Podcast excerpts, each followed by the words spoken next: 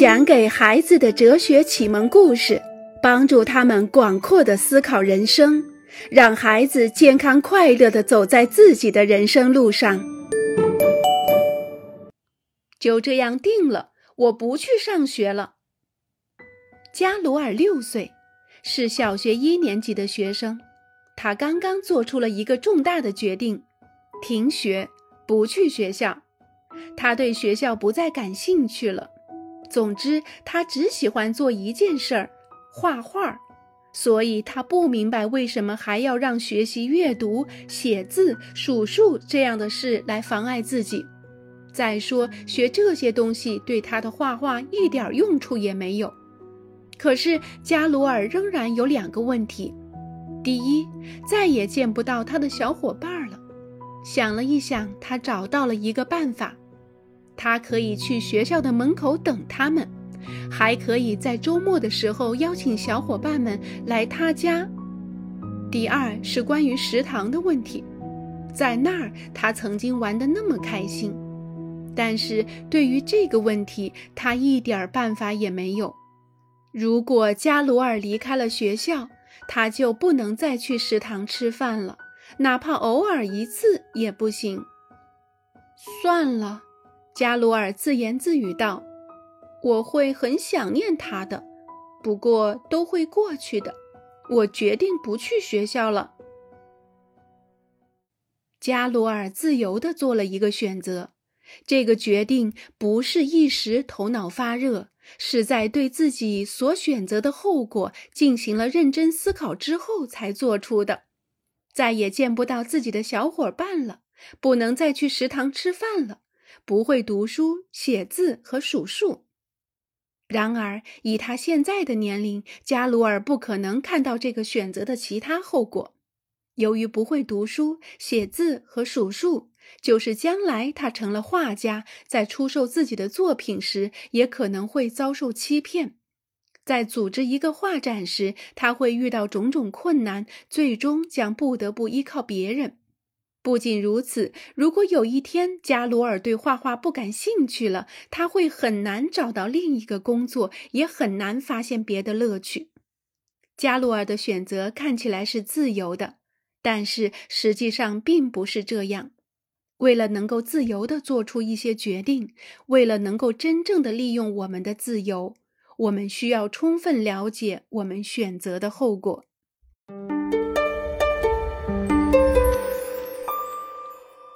劳驾，多一点光亮。如果用一只仅能照到脚趾尖的袖珍手电筒在夜间走路，我们会四处碰壁。如果用一只大手电筒在前面照路，就可以减少一点碰壁。要是用一个探照灯来照明，我们不仅能看到周围的一切，而且还能看到远处。这样我们可以毫无危险地在夜间行走，也不再有到处碰壁的危险了。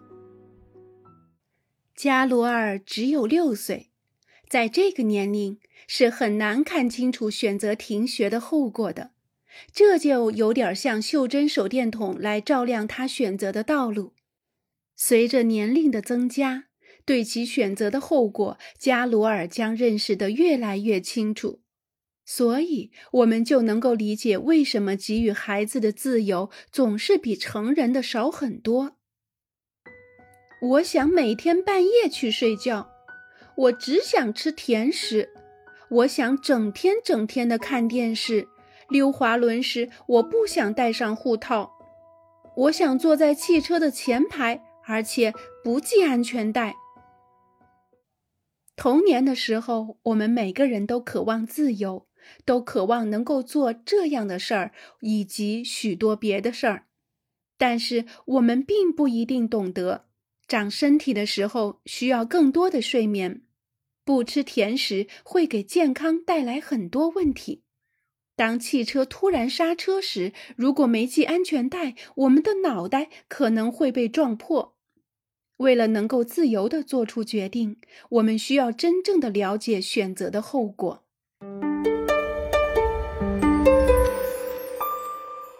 自由的服从。在超级市场，当妈妈选购东西的时候，查维尔在玩具货柜前转悠着，最后停在了一个他十分渴望得到的飞机模型前。可是查维尔知道妈妈不会同意买给他，查维尔又没有足够的零花钱。昨天和小伙伴们去电影院的时候，他花光了身上所有的钱。此刻玩具货柜前只有查维尔一个人，而且这个模型很小，很容易把它放进衣服口袋里。于是查维尔挪了过去，从货柜上取下飞机模型，再看看左右没有人，就把它揣进了他穿着的滑雪运动衫的口袋，然后一边假装擤鼻涕，一边等了几秒钟，什么事儿也没发生。查维尔回到妈妈跟前，帮着妈妈把手推车里的东西放到收银员的传送带上。他觉得收银员小姐很奇怪地看着他，而且还发现在付款台的后面有一位手持爆话机的高大保安，肯定是店里众多保安中的一位。查维尔好像看到保安先生和收银员小姐互相使了个眼色，他感到越来越害怕。查维尔告诉妈妈他马上回来，就一头冲到玩具货柜前，把飞机模型放了回去。查维尔做了一个放弃偷盗的决定。今天他之所以把飞机模型重新放了回去，是因为怕被逮到。他屈从了心中的恐惧。查维尔和那些因为看见了警察，怕被扣留下来就赶紧系上安全带的人们是一样的。但是也许有一天，查维尔根本不会再有偷盗的念头，他将决定遵守法律，因为他发现法律是禁止偷盗的。他也将和那些自觉自愿系上安全带的人们一样，因为他们觉得这样更谨慎。他们自觉地系上安全带，并不是因为害怕罚款。所以并不是因为服从法律或者遵守秩序我们就变得不自由了，而是因为我们可以自觉自愿的服从，从而也是自由的服从。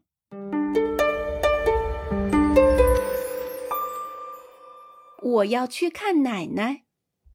下午五点钟，吕西安从学校出来，天气格外晴朗，他心想和伙伴们一起去踢一场球倒也不错。这时从街对面传来了长寿花的叫卖声。长寿花，十法郎一束。长寿花即黄色的水仙花。吕西安走过去买了一束，然后决定去看望奶奶。从吕西安读书的中学到奶奶家，其实只需要五分钟的时间。瞧，这花一点儿也不贵，一定会让奶奶高兴，说不定她喜出望外，但愿不要高兴得连心脏病都发作，吕西安想。最后，吕西安留下来和奶奶一起吃晚饭，打扑克牌，他们度过了一个非常愉快的夜晚，直到晚上十点，吕西安才回到家。多么美好的夜晚啊！上床睡觉时，奶奶不禁这样想，和上个星期天完全是两回事。虽然那天她也像今天一样很可爱，但是我觉得当时她很勉强地和爸爸妈妈一起来看我。和上个星期天的探望相比，吕西安送长寿花的这天使奶奶更加快乐。这两次探望的差别并不在于有没有长寿花，而是奶奶感到吕西安送长寿花的这次看望是心甘情愿的。自由使我们的行为变得自觉自愿，因而就显得更加重要和更有意义。当一个行为是自愿的时候，无论是对自己还是对别人，都比一个勉强的行为更有价值。这并不意味着绝对不要勉强自己。如果吕西安的父母没有偶尔强迫他去看望奶奶，那么吕西安绝对不可能了解他的奶奶，也绝不可能享受到偶尔自愿的和奶奶待在一起，度过美好时光所带来的快乐。